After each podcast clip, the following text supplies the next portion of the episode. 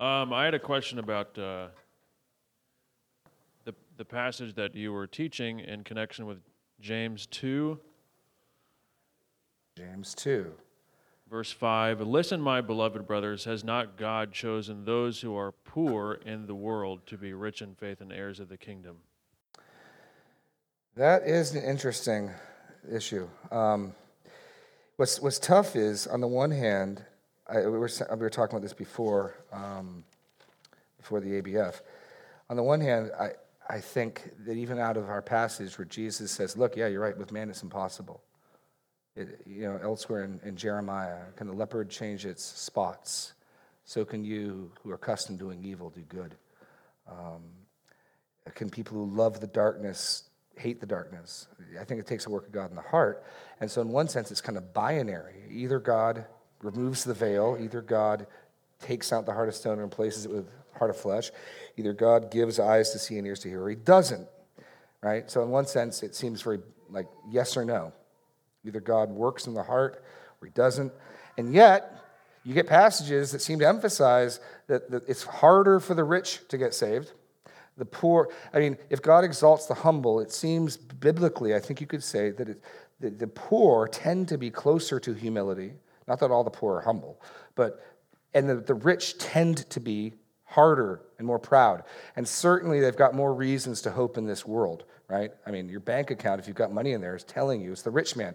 Soul, take your ease. You're well provided for. You have no worries. You have, you know, and so, yeah. And so James talks about, yeah, by and large in the church history. I mean, go to go to First Corinthians chapter one, where Paul, in a context talking about election, says something very similar. Um, First Corinthians chapter one, verse twenty-six. And you're going to see three times God chose. For consider your calling, brothers. Not many of you were wise according to worldly standards. Not many were powerful according to, not many were noble of birth. But God shows what is foolish in the world to shame the wise. God shows what is weak in the world to shame the strong. God shows what is low and despised in the world, even the things that are not, to bring to nothing the things that are, so that no human being might boast in the presence of God.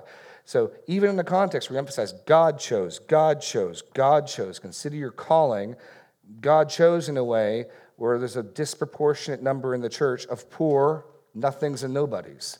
And that's part of the plan. So that people don't go, oh, the Christians are the rich, smart people. No, they God gets the glory. But I don't fully know how that fits together, but they both seem to be biblically true. Um, you know, but were you going more with that, or is that enough rambling for you? Well, I had one other question. Oh, okay. And, and along the same lines, uh, and I wasn't here when, when you gave... Uh, the exposition of this, but Luke six twenty, blessed are you who are poor, for yours is the kingdom of God. And that's that's often, I've seen in my reading, connected to Matthew five three, blessed are the poor in spirit. Right. Is that an incorrect correlation?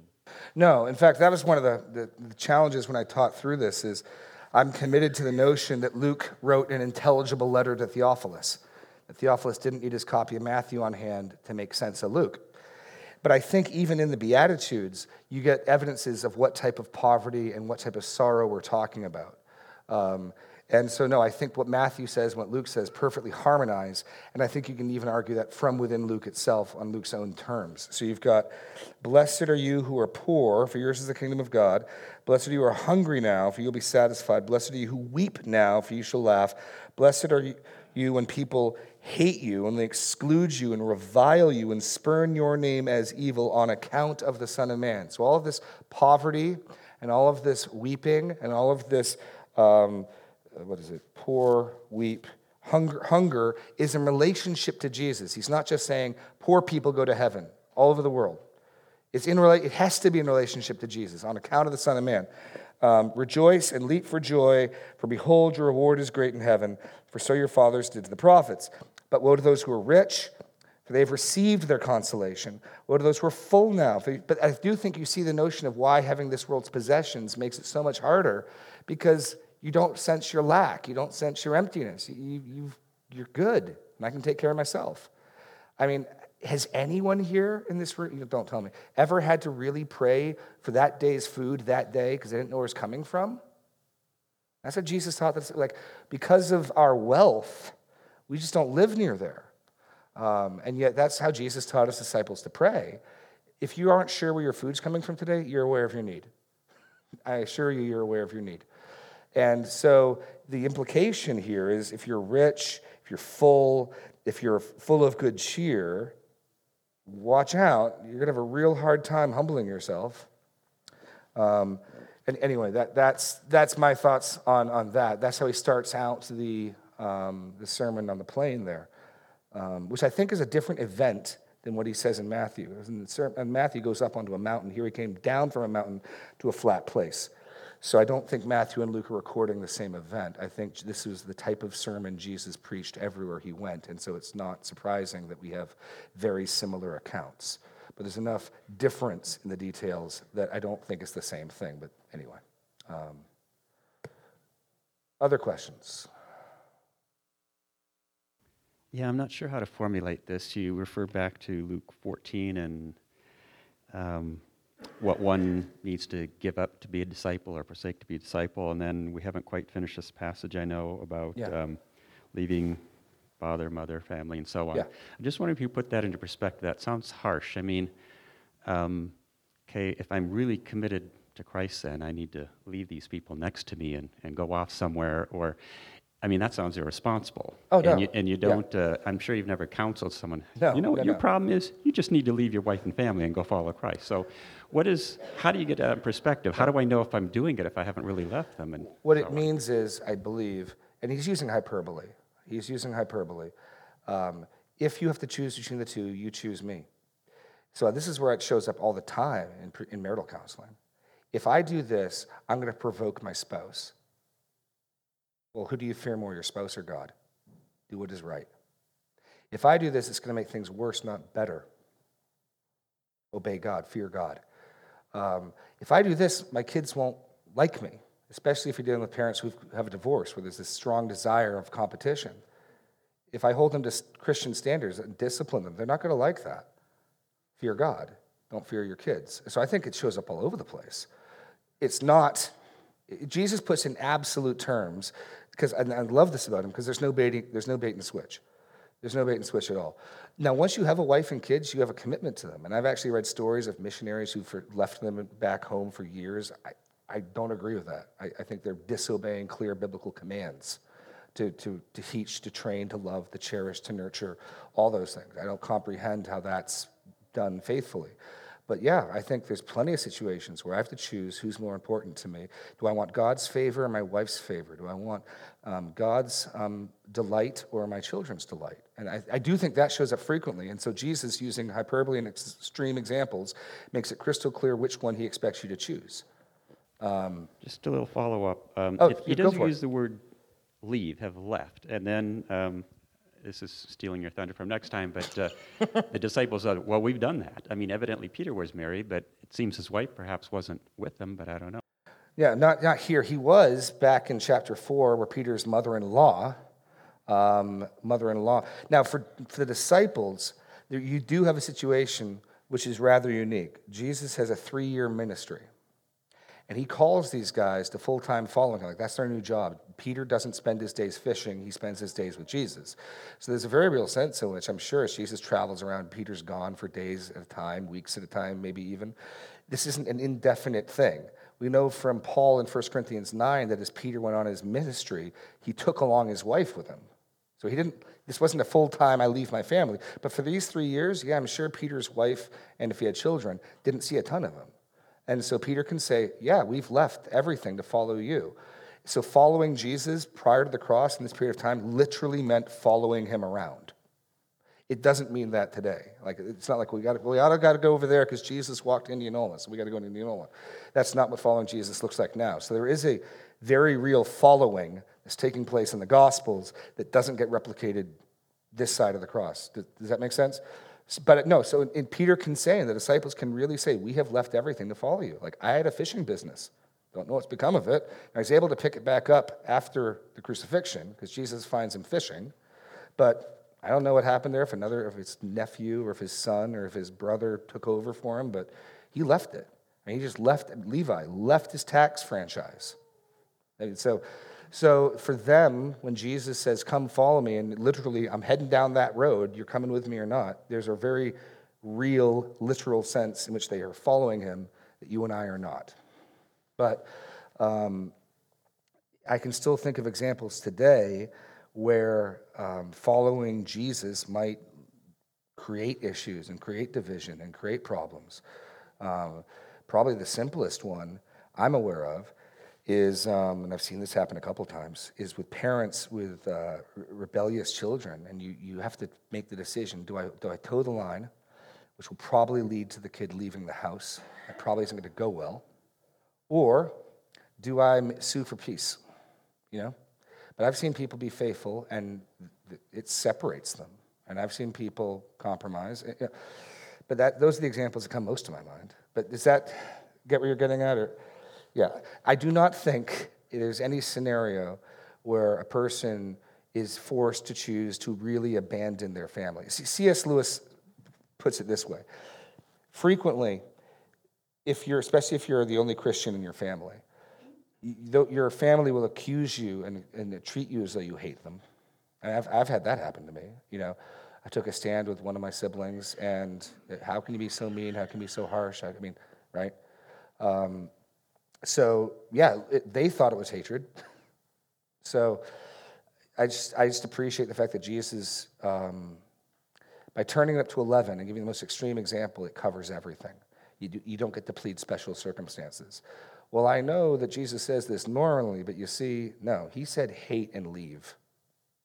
So anything less than that is covered.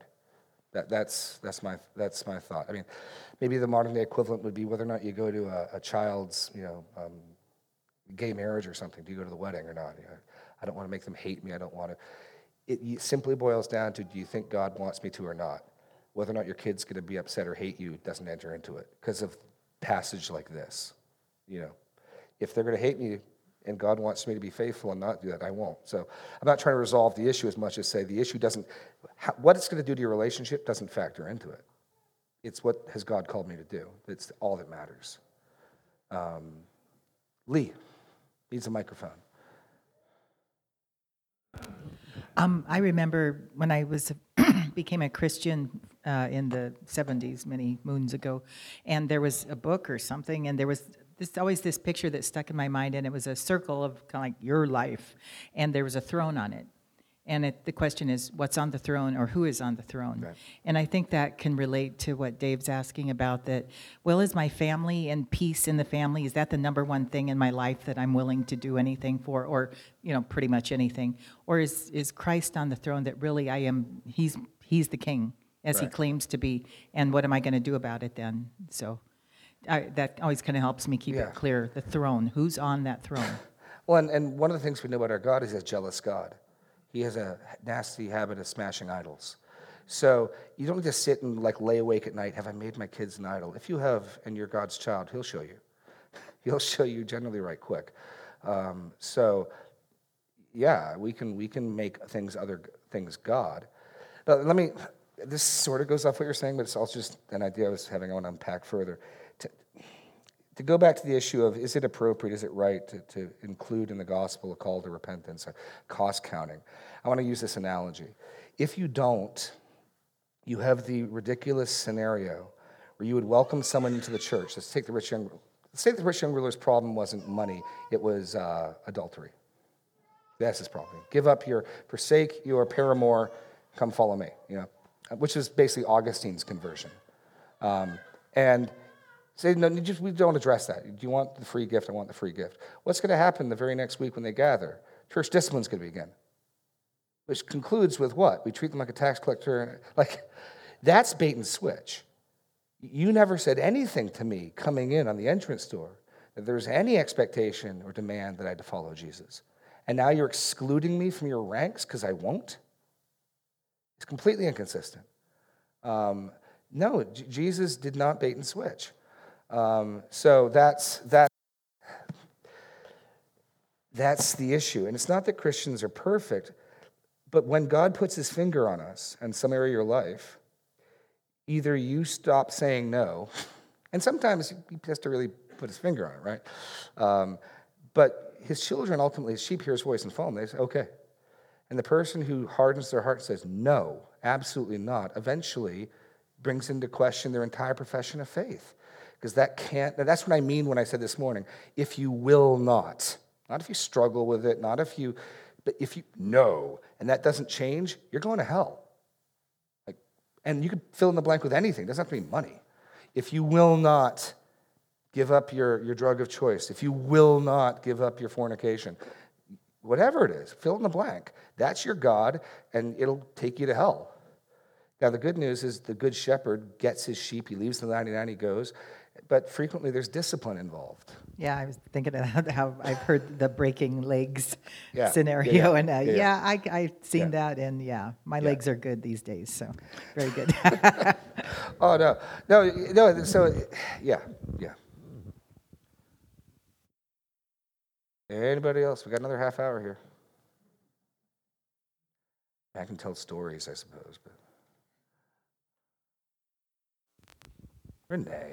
I think on the other hand, just yes. to present another side, as yes, in ma'am. the Philippian jailer, that he didn't need to hear count the cost and Absolutely. the upfront stuff. So I think then if you're truly a child of God and he has called you and you are his, you will feel things and layer oh. by layer you'll be peeled away, and you might have coarse coarse speech or something first, and you're right. going, man, that is not fitting for a child of God.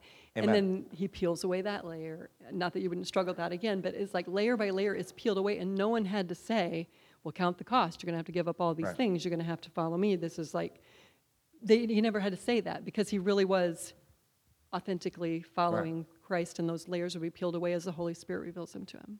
Yeah, don't, don't misunderstand me. I'm not saying stop evangelizing like Acts sixteen and adopt Luke eighteen as now the new model. All I'm saying is apparently both are appropriate, and the challenge is knowing who you're dealing with. If if you meet somebody who's broken and like the Philippian jailer, what do I do? What do I turn to? Who? Don't you know you're a sinner? yeah, no, take them right to the cross. Take them right to Jesus. Um, if you're dealing with someone, like, um, I'll give you the example of my, my one of my best friends growing up. He was in my band. Um, when after I became a Christian, he sort of investigated it, and what he concluded was, Jeremy, I think it's true. I just want to party for two or three more years.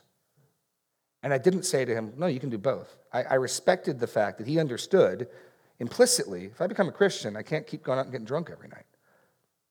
Um, so I didn't have to say anything about counting the cost. He just, that just clicked. That just made sense for him. But I think he's right. I think he understood, like the like the rich young ruler.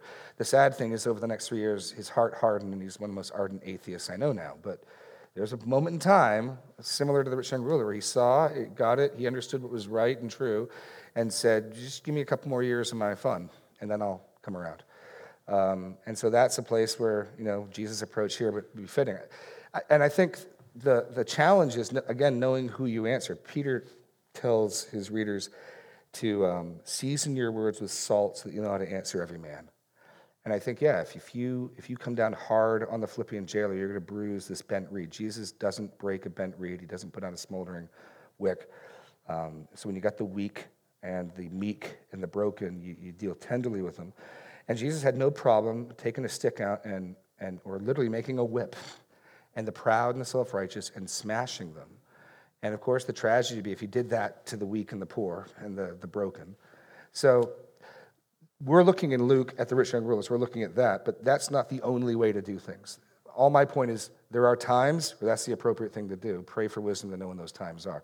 And there are times where just believe in the Lord Jesus Christ is the appropriate thing to do, and we need wisdom to know when those times are. Um, that's. But we're in the rich young ruler, so that's what we're looking at. So when we get, if and when we get to Acts sixteen, we'll, we'll linger along there as well. Uh, Jim needs a microphone. So do you have any uh, examples of interactions with people who profess to be Christians, whether they're right or wrong, yeah. but they simply want to ignore these passages in Scripture. And how do how do you approach that? How did you approach that? Well, let me ask you clarifying. I'm not sure what you're asking me. Are you asking me people who want to keep on sinning and ignore these passages, or people who live godly lives who don't who? Which which one are you dealing with? Well, probably either or both. I mean, okay. Let my experience is there's plenty of churches that preach a gospel, but don't want to deal with church discipline. Right. They don't. Right. They they avoid the hard passages about yeah. the cost of discipleship. Mm. I'm sure we probably all know some people like that. Okay. Do you have any histor- any examples of how you've interacted on that? I mean, it Not could be a giving too many details it could be a away. touchy subject. Yeah. Let me think if I've got any safe examples. Greg wants names. Um, see, there's this guy named Fred, see, and no. Um, oftentimes, it's helping people see that, um, yeah, you can rebuke someone like a jerk, you can correct someone like a jerk, but um, according to Scripture, uh, better is open rebuke than hidden love. He who flatters a man, he, no, he who rebukes a man will afterwards find more favor than he who flatters with the tongue. That what you're really doing is a kindness, um, done properly, done rightly. Everything, God is love. Everything Jesus does is loving. But sometimes it doesn't look loving. You know, the parent spanking a kid is loving that kid, assuming they're doing it righteously in a right way. The kid probably doesn't feel love in the moment, and some people standing on the on the sidelines might not view it as love. Um, so sometimes it's challenging people's understanding of love, what love is. Um, Sometimes, I, I think, for, for others, it's a sort of narrow view, too narrow view, and that's where I want to try to challenge. Like, for some people, this is a new thought. My big new thought was, you got to find some way to factor in Luke eighteen into your understanding of the gospel, and I'm not trying to make Luke eighteen the only passage on evangelism, but unless you want to critique or criticize our Lord's methodology, you got to find room to fit in. You got to find some way. Here's how I think you can synthesize it. Here's how I think you can explain it. But, you know, for the person who doesn't accept that, I'd say, okay, what's your explanation? And the attempts that I've found to explain it in other ways, I don't think work. The, the, the most popular, there's two variants that I'm aware of, the two most common variants. One, this isn't about salvation, this is about discipleship. And that's one of the reasons why I tried to point out, this is about it, gaining eternal life, this is about salvation. Um, Jesus saying, whoever seeks to save his life will lose it. Right? I mean, in that, in that wordplay, you're going to go to hell. Um, I don't think that the uh, this is discipleship, not salvation works. The other, is, and since this text doesn't even, doesn't even explicitly name repentance, right? Um, the other is to try to define repentance merely as a change of mind about who Jesus is. No, what this guy's got is he's got a God. He's got something he worships. He needs to change his mind about that. He needs to cast off Molech and worship God. And he can't do both at the same time. Jesus plant, you can't serve two men. Pick your team. Now, you may spend the rest of your life fighting the desire to go back and worship money, but coming to Christ, you're, you're, you've picked your team. And so um, that's why I played out this morning the, the, the biblical picture of coveting as, I, as false religion, because I think it, I think we get that it's incompatible, that no, I worship Buddha and Jesus. And we say, yeah, it doesn't work. No, no, I, on Sundays I go to church, and then I go to the temple on Thursdays, and I do both. And we'd say, nah, that's, that's, that, that, that, that dog don't hunt, right? Is that the expression? Okay, I knowingly, willfully, and with intention choose to worship my money, and I want Jesus. Nope. Um, Or Jesus does wrong by this guy. If there's, if if you could have salvation in both, then Jesus messed up here, and he treated this guy harshly and unfairly. And I don't think we can conclude that. So that's that's one one aspect along what you're saying. In regards to churches and people who don't practice discipline, um, it's uh, it's it's too sentimentalized view of love. We've turned love into nice, and if something doesn't look nice, it's the eleventh commandment: "Thou shalt be nice." Um, and you and you can forget all the other ten. You know, that's that's the eleventh commandment. No, you should be nice. And uh, Our, our, our culture views any display of authority as corrupt. All power is corrupt. Um, so that's why parents are afraid to discipline kids these days, because they just implicitly feel that exercising authority is corrupt. Um, and so the notion of a church shaming someone, we live in a culture, how dare you make anyone feel ashamed? How dare you make anyone feel bad? So everything in our culture is pushing against this. So unless you've got a robust, biblically informed understanding, you're going to find some way to justify it, to not doing it. Um, and so it, it's, it's tough. In some cases, it's simply cowardice. In other places, it might be honest confusion. Um, and then thinking through those things leads you to other conclusions. For instance, one of the reasons why we tightened up our understanding of membership was we don't have the authority to discipline somebody at the church down the street. We simply don't. Jesus tells it to the church, right? So the church does the discipline. So part of one of the reasons why we need to understand who we are as opposed to other churches is who are we responsible for and to whom do we have this authority and responsibility over? And making sure the other person agrees with that coming in. So they're not surprised. Again, it's not a bait and switch. So this is your body, right? Yes. Okay, cool. That's our relationship. We have this responsibility for each other. Good. We're all on the same page. But that was one of the reasons why we we felt it important to clarify that, was if we are going to faithfully exercise discipline and, and deal with sin, a prerequisite is self-awareness of who we are and everyone, no one being under false impressions. No one thinking, whoa, wait a second. I didn't know that. One of our six points of membership is, are you aware of the biblical process of dealing with sin, and are you willing to participate in whichever way you may need to? Maybe it's you need to go talk to somebody, maybe you get called in as a two or three, or maybe somebody's coming and chatting with you. But a healthy body will always be doing steps one and two. A healthy, that'll always be taking place, and it's good. You know, when somebody comes along, hey, man, and they hear them, and great, and they go off in a, in a straight direction. Or maybe it takes two, can you sit down with two or three of us and chat? That should be taking place regularly, and I believe it is. People just think of discipline as that final step where you exclude, but it's the whole process. And if go, go to Matthew eighteen. It's remarkable where Jesus puts this in, and where Matthew puts this in, in, in, Matt, in his gospel. Okay?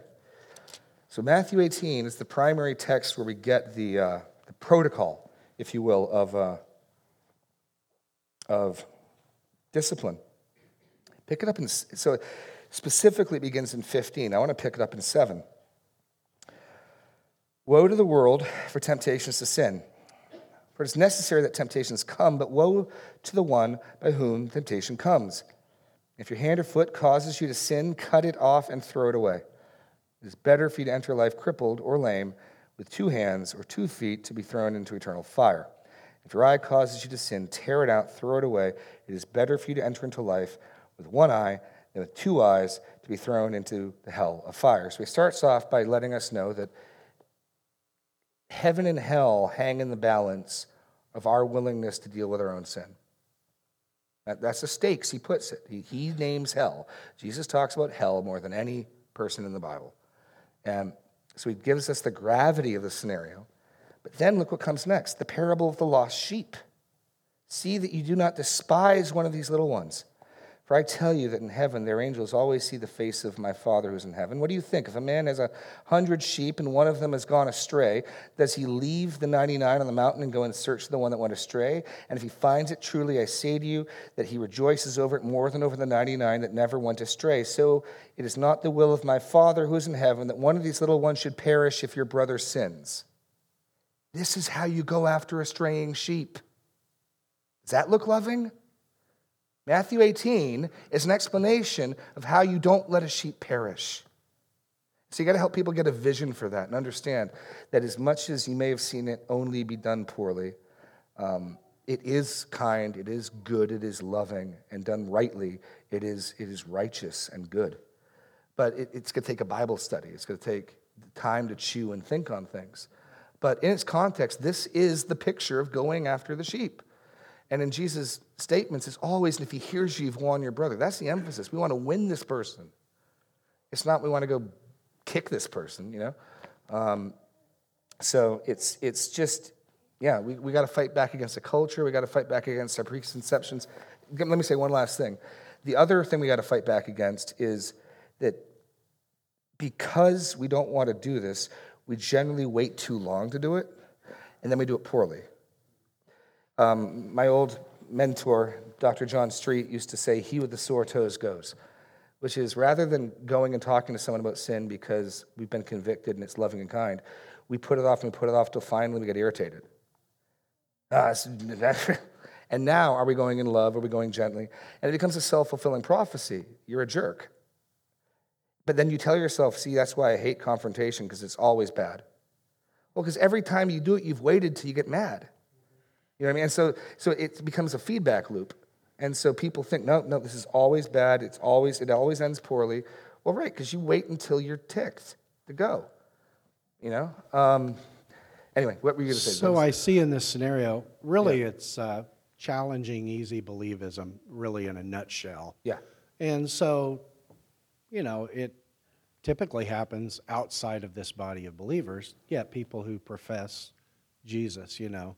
So I guess it comes down to either the Word of God means something to them because they're born again, as you present it, or, or it doesn't. Yeah, Jesus' sheep hear his voice. Yeah. And so I don't need to sort out the sheep from the goats. I just take God's Word to the people who claim to be his people, and the ones who respond, and they sure look like sheep. The ones who don't, that's kind of alarming. God will figure it out. You know what I mean? Like, and if they're not part of this body, at least. If they're part of this body, we have responsibility to do more than that. But if I interact with people who say they're Christians from other churches, other places, and they don't respond to God's word, it's concerning, it's alarming, but God will figure it out. I don't need to worry about it. You know, I only have to, we are responsible for each other. Um, it's others' discipleship. So beyond that, you know, yes.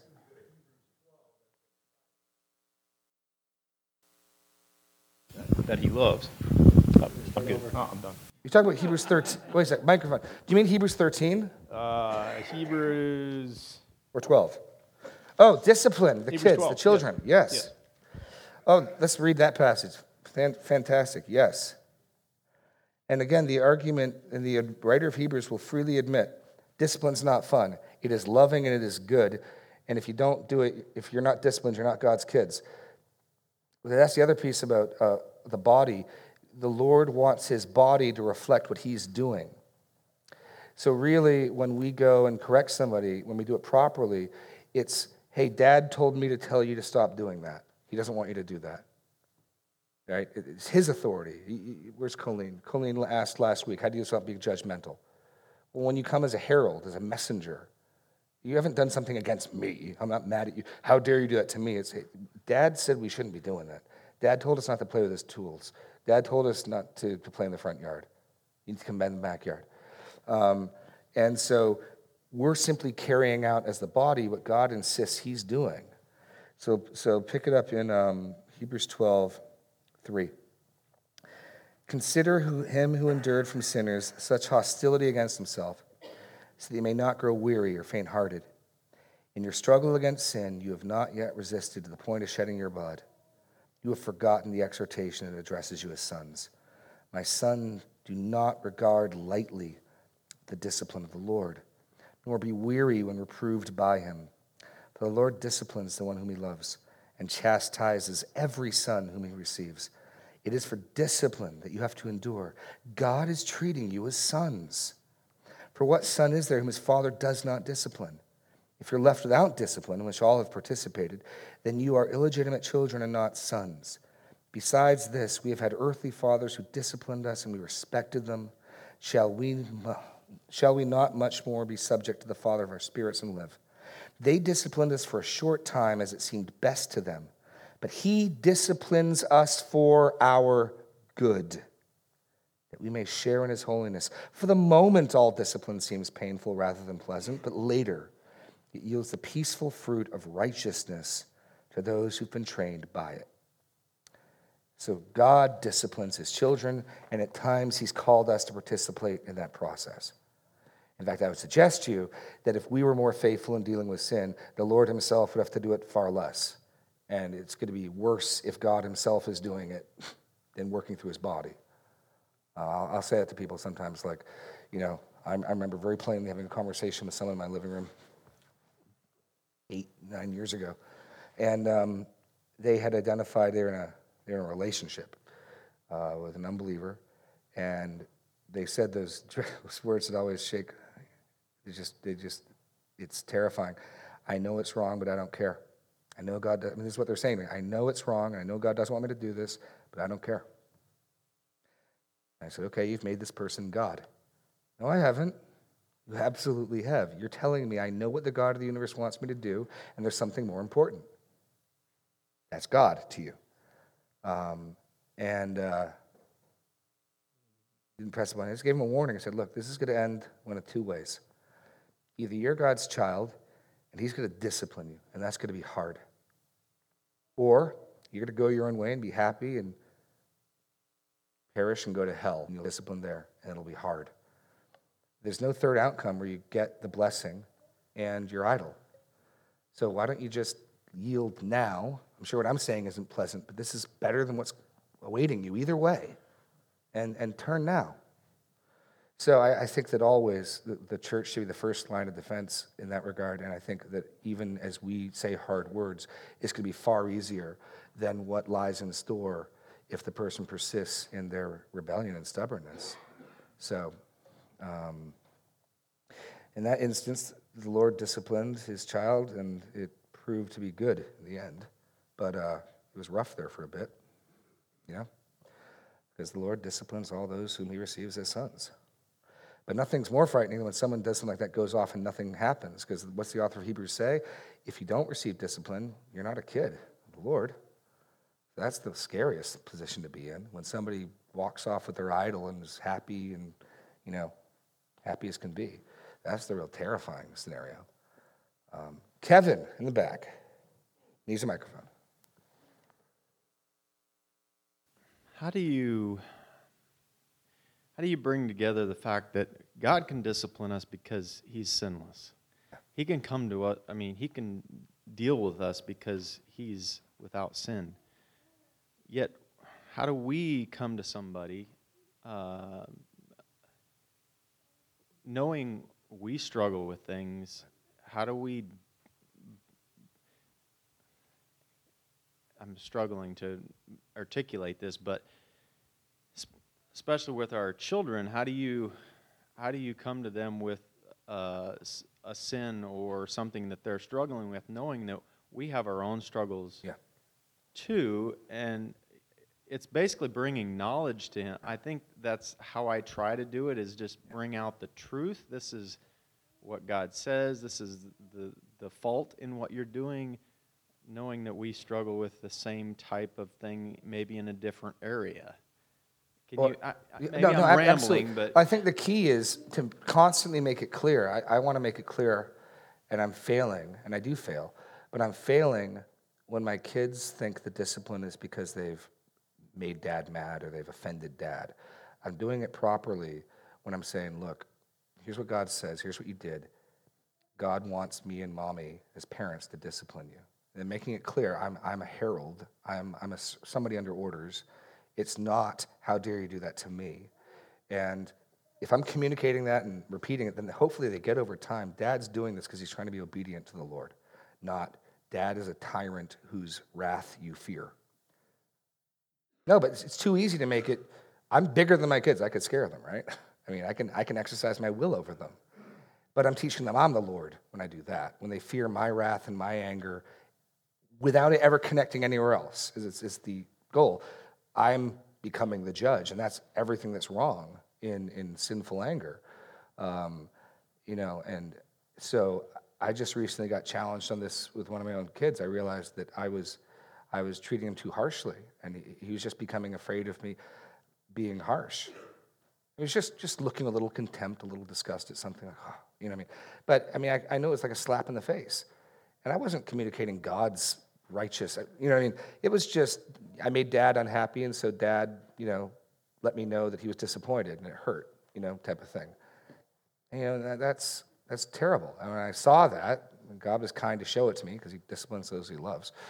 Um, it, I need to do some repenting. I have to go talk to my kids. The other thing is, when you sin against your kids, confess it to them. Make it clear you're under the same rule set as them.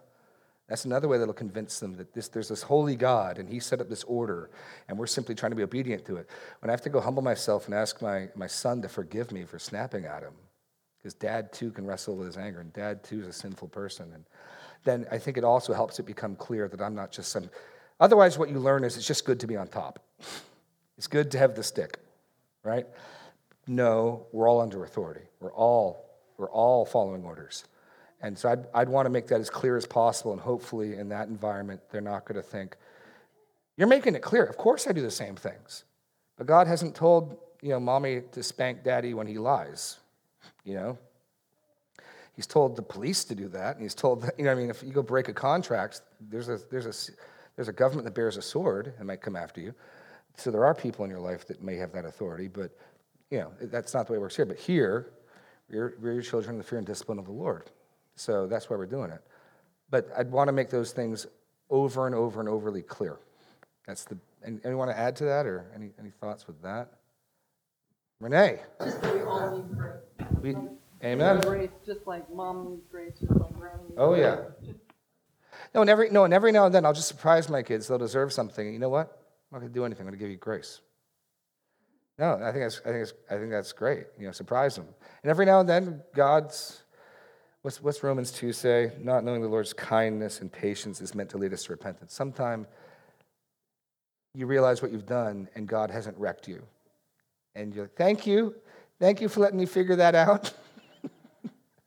um, and so, yeah, there, there are times that happens too. And that's that's great too. I mean, to show them what grace is. You know, you deserve this. Here's what's going to happen instead. You get some grace. Absolutely. Absolutely. Any Anyone else? Oh, all the way in the back, Patrice needs a microphone. I can just so you know, I consistently get thank yous from the five people listening to the podcast. Um, they they really appreciate it. Um, well, it wasn't a question, but just oh. um, something that um, at least my husband and I, my husband emphasizes and reminds me of um, in connection with Kevin just said, but that I don't know where it is where it talks about, you know, when you go to your brother if you. Examine the speck in your own eye before mm. you. It's so, certainly Luke six. It's it's also in the other synoptics, but it's Luke six. Yeah, but that it just reminds me that we we still both have something in our eye. You mm. know, it's not that you're without sin or you're without right. fault, but you examine yourself to see, you know, am I like habitually in this sin or something that we might be struggling with similarly, or am I seeking to walk in repentance and I want the same for you? Um, so it's it's just not that you're without the sin, you just are seeking for them to walk in repentance as you are trying to as well. Right, right. Well, on the first time when you go one-on-one, you're hoping, and in best case scenario, it's just something they didn't notice and they notice it and they're like, oh, wow, my bad, I'm sorry, thank you. Because the assumption is we all are trying to, imperfectly, follow Christ in the same direction.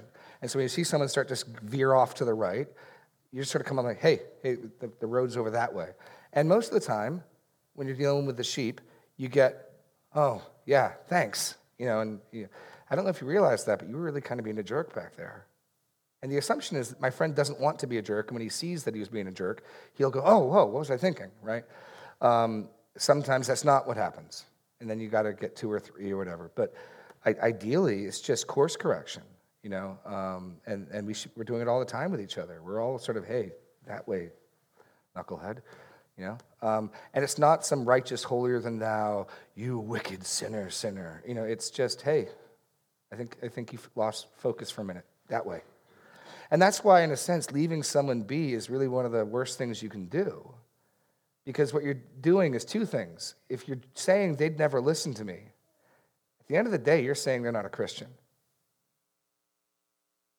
That's what you're saying. That's that's what bugs me, that the people who want to say it's kind to not deal with sin. You've basically just made yourself judge, jury, and executioner. I have decided they won't listen to me, which means they don't have the Spirit. And they are his sheep, because Jesus' sheep hear his voice. Jesus' sheep follow him. I've decided that, and I'm not going to tell them. And I'm going to leave them in that course, even though they're headed for peril, and they're headed for, they're going to reap what they sow, but I don't care. Turn to, turn to Leviticus nineteen. We'll end our time this morning here. So Jesus has identified in Luke ten what the second greatest commandment is, which is what? Love your neighbor as yourself. I want to look at that passage in its original context in Leviticus nineteen. Um, Paul David Tripp, in his uh, book, Instruments in the Redeemer's Hands, first pointed this out to me, and it, it just blew me out of the water.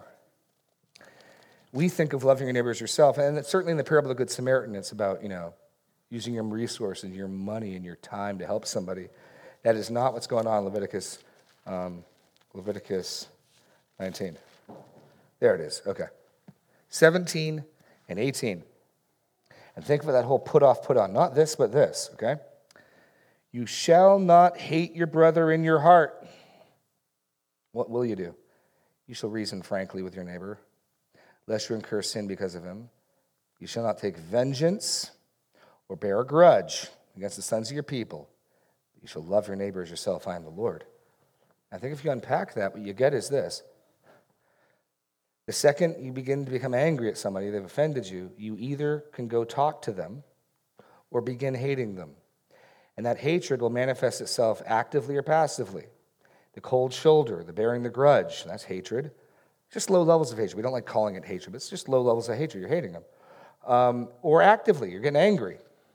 Or you can go talk to them. And loving your neighbor as yourself is doing the latter and not the former. Um, which I think the more I've thought about it, the more it makes sense. It's a whole lot easier. What should you rather do? Go help someone move or go have to talk to someone about some sin in their life that's going to be awkward? I'm guessing most of you would rather sign up well, for, the, for the moving party. Not everyone, but some people. So um, the more I've thought about it, the more profound I think it is that the fundamental act of love is going and talking to your neighbor. And so you take the, the story of the Good Samaritan again, and what are you doing when you see somebody trapped in sin? You're seeing this guy beaten and bloodied on the side of the road, and you think, it's going to be messy, I'm going to get some blood on me, and I'm not going to get wrong, it's going to slow me down, I'm not going to get I'm not going to get done what I want to get done today, and you just walk on by. And that's that's the opposite of love, that's hate, it's disinterest. You're not worth my time. Because that's the other thing you're saying when you see somebody caught in something and you don't do anything. First, you judge them in your heart, you conclude they're not really a Christian. I mean, you may not say that, but that's what, I won't treat them as a Christian because they won't listen to me, because they're not Jesus. Instead of saying, they have the Spirit, and there's a living God. And so I need to go talk to them. And the, well, I should hope and work under the assumption, yes, of course they're going to listen to me. I should be surprised if they don't. No, no, no, they're not going to listen to me. They've avoided the Spirit. Um, I, I've quoted many times Second Timothy two, twenty-three and twenty-four, the Lord's slave must not be quarrelsome, but kind to all, able to teach, patient when wronged, with gentleness correcting those who are in opposition.